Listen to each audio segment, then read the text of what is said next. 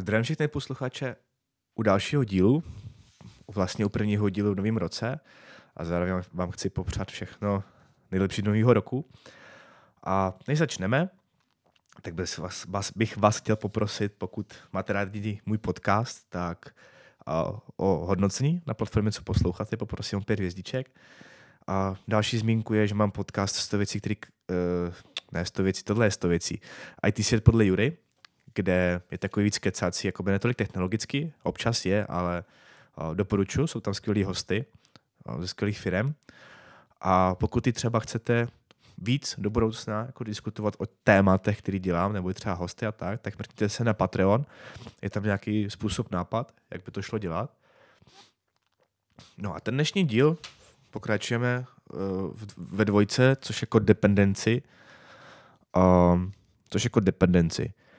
A když se, když se podíváte na 12 Factors Up, tak tam toho moc o těch dependencí jakoby není. Jenom vám říká jako nějaký best praxis, co byste měli dělat, co byste neměli dělat. A no, ale já jsem toho vymyslel trošku víc do podcastu, co se nějakou omáčku kolem, co se vám minule líbila u prvního dílu. A, a může, já nevím, jak budeme hluboko ke kořenům, že vlastně taková ta řečnická otázka, proč dependenci existují. Proč jsou. A když se třeba, buď to, to víte nebo nevíte, když se psal první Unix, o, myslím, že první vznikl v Assembleru, v AT&T firmě v Americe, ty co to bylo za rok, abych nekecel, 79, 80, 81, teď si to přesně nepamatuju. Ani ty, ty, dva borce známý, Larry, takový ty, co to psali, vlastně ten pan vymyslel to C, tak potom vlastně díky tomu i dál, že tím, že oni nadefinovali interface, co to má splňovat, ten Unix, tak vznikla i ta první komunita OSI, že jo?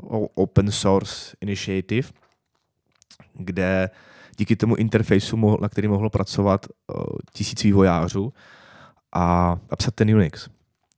To znamená, že původní nápad v podstatě vůbec jako už, už se vymyslel dávno, dávno. Jak psat software, to znamená, že ten ideální jako Unixový přístup je psat jednotlivý malý celky funkční, které jsou jako rozdělený interfejsem. A tak nějak ten software vyvíjel, tak vznikaly dependence a už kolikrát ty dependence, které známe v dnešní době, ať už to používají, používáte Java, C Sharp, Node.js, PHP, Ruby, Python, jsou třetí strany nebo třetí knihovny, které vám pomáhají mm, nebo spíš jo, pomáhají, abyste třeba nemuseli vymýšlet kolo, nebo vám dávají nějakou funkcionalitu, která už je napsaná právě jinýma inženýrama a vy to jenom znovu používáte. A nebo naopak, píšete něco, třeba ve firmě, máte vě, větší týmy a tak, a aby něco, co už napíšete jednou, byste nemuseli psát u každého projektu znova, třeba máte mikroservisy, nebo třeba tam máme my, že my píšeme svoje vlastní uh, lipky, koučku na třeba na, na Postgres, nebo na RabbitMQ, nebo na Redis, který právě řeší jako všechny use case, který byste stejně řešil v každém projektu, tak už to nemusíte řešit. Dáte si to do balíčku a, a právě vám to ušetří práci a používáte to všude stejně. Co je dobrý u těch dependencí? Mít nějaký security check. To znamená, že pokud používáte třetí strany, doporučuji nějaký security check, protože víme, že je spousta problémů, nebo kolikrát, že ať už to takový ty z minulosti po naučení těžení krypta v JavaScriptu, a nebo při posílení dát na třetí strany, tak je důležitý, a teď nevím, jak se ta stránka jmenuje, nebo jakoby ten, takový ten hlavní checker, kde se to jako řeší, ale když se podíváte, tak o, myslím, když dáte do Google Vendor Security Check a váš jazyk, ve kterým píšete, tak vždycky se tam najde nějaký balíček, který vám v pipeline, než to vůbec pustíte na test, on zkontroluje, jestli tam není nějaká verze špatná a je potřeba jakoby jít, jít, jít na novější. Stejně tak i v Dokru. Jo. V tom Dokru je to sami důležitý. A tam byl největší průser s, tou, s, s, s, tím, s tím logovacím balíčkem, velký průser. A jo. Co nám jak bych teďka, teďka jsem přemýšlel, jsem měl pauzu, jakoby, jak to správně říct. A co nám ty, co, co, když vývojáři píšou, jo, a já mám jako zkušenost o, s C-Sharpem, mám zkušenost eh, s PHPkem, s Node.js, s Ruby, Python a teďka Goučko, teďka hodně píšu Goučku, učím se, doučuju se, tak když třeba vezmu takový Node, tak v Node nebo TypeScript, JavaScript, jo, když se podíváte do Node Modules, co se tam děje za peklo, kolik ty balíčky mají jako megabajtů a co tam je za bordel, tak největší problém je to, že mm, jestli vůbec přemýšlíme nad tím, že tam si nainstalujeme nějaký balíček, kolik si s tím bereme bordelu do toho, do toho našeho, jakoby, do naší codebase.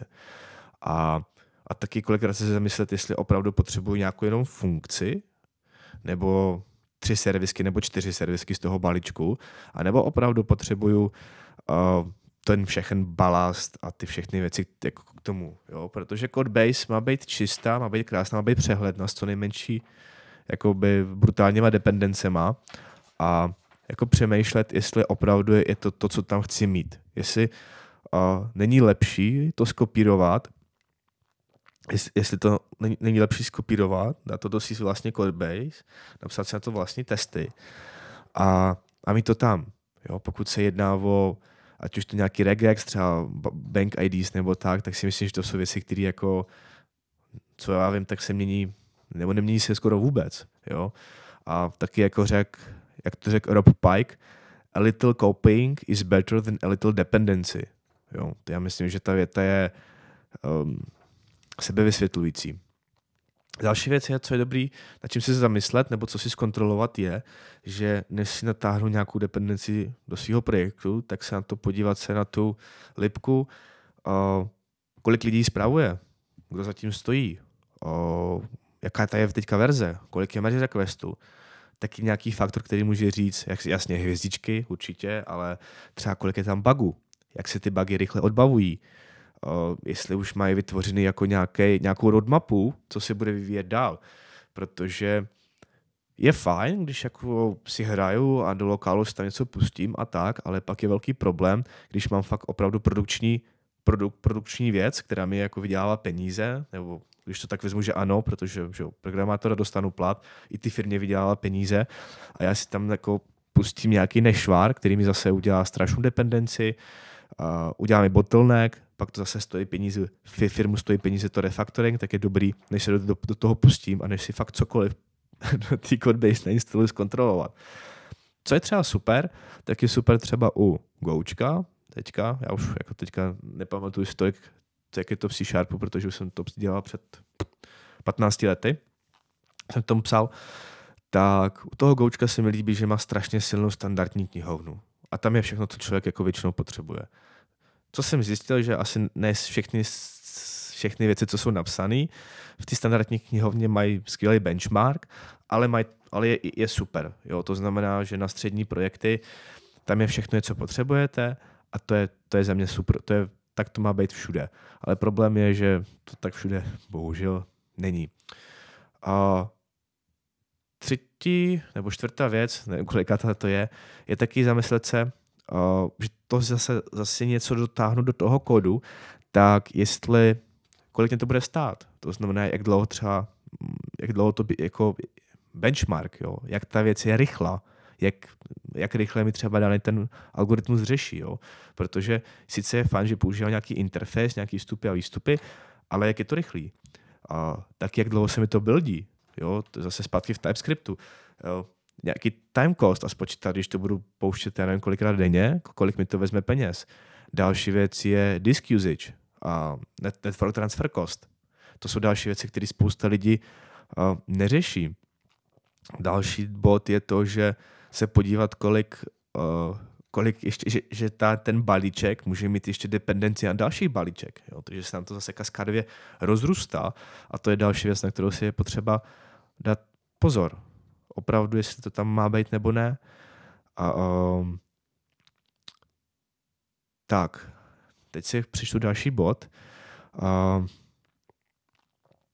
takže, takže ono, na jednu stranu ano, e, říct si, že super, mám balíček, ulehčí mi to spoustu práce, ale opravdu si říct, jakoby projít si všechny tady ty body nebo všechny problémy, které nám to může způsobit v budoucnu a spočítat si to, jestli nám opravdu teď, že si tady bouchnu npm install, composer install, um, go mod tidy a, a, a jestli mi to jako pomůže, jo, a nebo pomůže mi to teď, ale je to opravdu krátkozraký.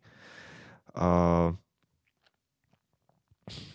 dobrý je, že i třeba s tím operačním systémem taky si říct, jo, v tom doku, jakoby v čem, na čem je to poběží. Jo. Většinou všichni lidi šáhnou po tom minimalistickým, tak se on teďka teď mi to úplně, Alpine, jo, po Alpineu. A, ale proč? Jo. Už jsem četl jako několik článků, že ono ten Alpine není není nejlepší řešení, protože mu tam právě chybí nějaký ty security checky, co má třeba jako uh, plnohodnotný Ubuntu, nebo myslím, že už udělali Ubuntu Min, něco takového, ale co je, co je správně, jsem jako to pravdu nenašel a zase v deseti článcích tam jako jsou dvě skupiny lidí, kteří jako tvrdí opak. A, ale co je důležité je, když už jakoby ten Docker pouští na ty produkce nebo buildně ten Docker image, tak soustředit se na to, aby v tom finálním buildu samozřejmě můžu dělat stage, ale v tom finálním buildu je opravdu, co to má být. Jo. Když to vezmu Gočku, tak můžete mít nějaké environment variables a, a binary. Jo, to je to, co mi to poběží to rán. Nebo ten uh, ne rán, rán jsou jednotlivé komandy v tom Docker fileu a tak myslím, že to je ten command. Takže opravdu, aby tam bylo všechno, co co jenom potřebuju a ten zbytek, ten balast dát pryč, proto je dobrý právě použít stage v Dockerfile, když si to dělám. A u těch operačních systémů doporučuji fakt se koukat na ty LTS, stable verze a, a vyhnout se tomu. No. Kdy takovým experimentováním. Takový už, když už mám těch dependencí víc a, a jsem v větší firmě, tak ty větší firmy třeba používají uh, JFrog Artifactory. To znamená, že oni se nejenom spolíhají na public věci jako NPM, um, uh, prostě třetí strany, kde jakoby jsou ty balíčky dostupné, protože už jsem taky kolikrát zažil, že najednou třeba NPM nejelo, jo, že, že vypadly na den.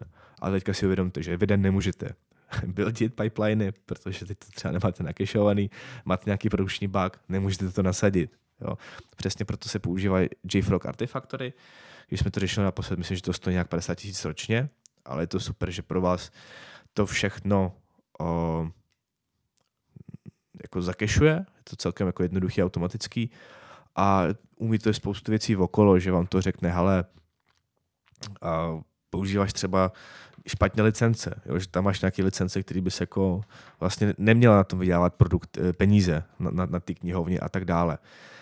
A co je ještě fajn, tak je servis katalog. Je to fakt super, že mm, teď to máme u nás rozjetý v Becisu, se to jmenuje Backstage.io, je to zadarmo a umí to super věcí, to super věci, jako si třeba říct, když máme těch repozitářů hodně, my teďka v Becisu máme aktuálně, co jsem se koukal, včera 203, a říct, kdo je owner, team, produkt, uh, dependencies, uh, kde jsou stroje případně a tak, a, a to doporučuji taky použít. Uh, jo, servis katalog. No. Uh, to je za mě asi vše. Tenhle díl takový krátký. Asi nemyslím, že bych asi měl přidávat ještě víc. Řekl jsem o dependencích, co jsem chtěl říct. Co i, možná jsem i víc rozved, než, než, než je v tom 12 Factor Apps. Pokud se vám tento díl líbil v tom duchu a něco vám to dalo, tak poprosím o ty hodnocení o hvězdičky. Budu ještě radši, když mi třeba napíšete, ať už na LinkedInu, na Slacku, na, na, ne na Slacku, na Instagramu, nebo na e-mail, že se vám to líbilo, že mám pokračovat, nebo případně, co byste se chtěli třeba v dalším dílu slyšet, neslyšet, nějaký nápady. A, a děkuji, že třeba i někomu ten díl nazdílíte, že hele, super podcast, líbí se mi to a budu za to jedině rád.